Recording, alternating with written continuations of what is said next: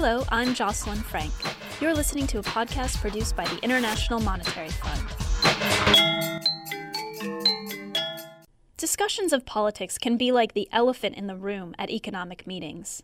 That's according to political scientist Michael Ross of the University of California, Los Angeles. He thinks that too often economists feel they're on safer ground talking about money issues first, and maybe politics later.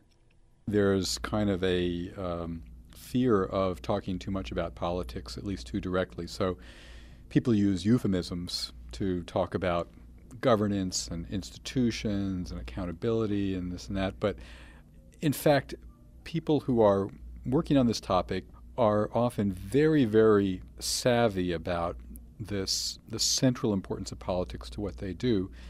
They just can't talk about it very directly. In what role does politics play when talking about commodity prices and commodity price volatility in low income countries? When it comes to natural resources, and particularly mineral resources, including oil, governments become especially important because most of the revenues that come from these sectors are collected by governments. And so, how the governments manage these is a critical part of the equation. It really determines whether or not people are going to broadly benefit from their own country's natural resources or whether it's going to be squandered or lost to corruption. How do mineral and gas resources impact the political stability of low income countries? When a government collects a lot of revenues from oil, gas, and minerals, it tends to make the incumbent government more powerful, more likely to get reelected, more able to stay in power.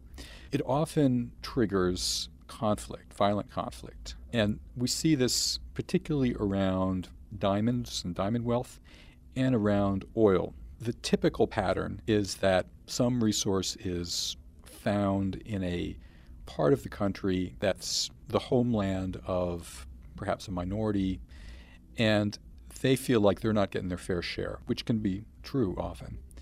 This triggers a struggle, sometimes even a movement for independence or autonomy.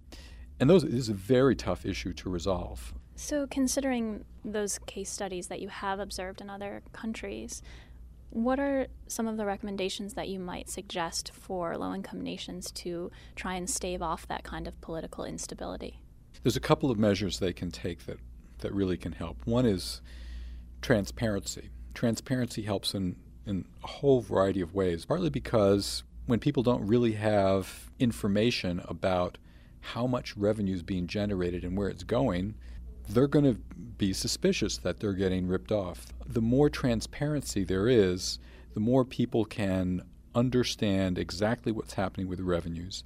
If there is corruption and misuse of the revenues, then this is a, an opportunity to, um, to correct that, to bring public pressure to stop this. After transparency, there's a whole different set of policy choices that governments have to make, and people have to be involved with. Sometimes I think the actual policy decision is less important than how it's made. If people in the resource rich community feel like they have a voice and feel like they have a say in how these revenues will be used, they're more likely to abide by an agreement and continue to play by the rules. How important is diversification for a natural resource rich low income country? Diversification is important in all kinds of ways. One is that it helps build up the private sector. As the mineral wealth grows, typically the size of the government grows. And there's nothing wrong with that.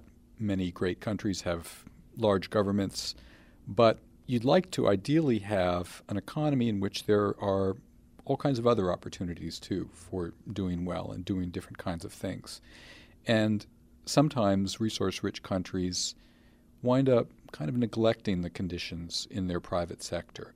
People who are trying to grow and produce agricultural goods, to start up businesses, to work in other sectors of the economy.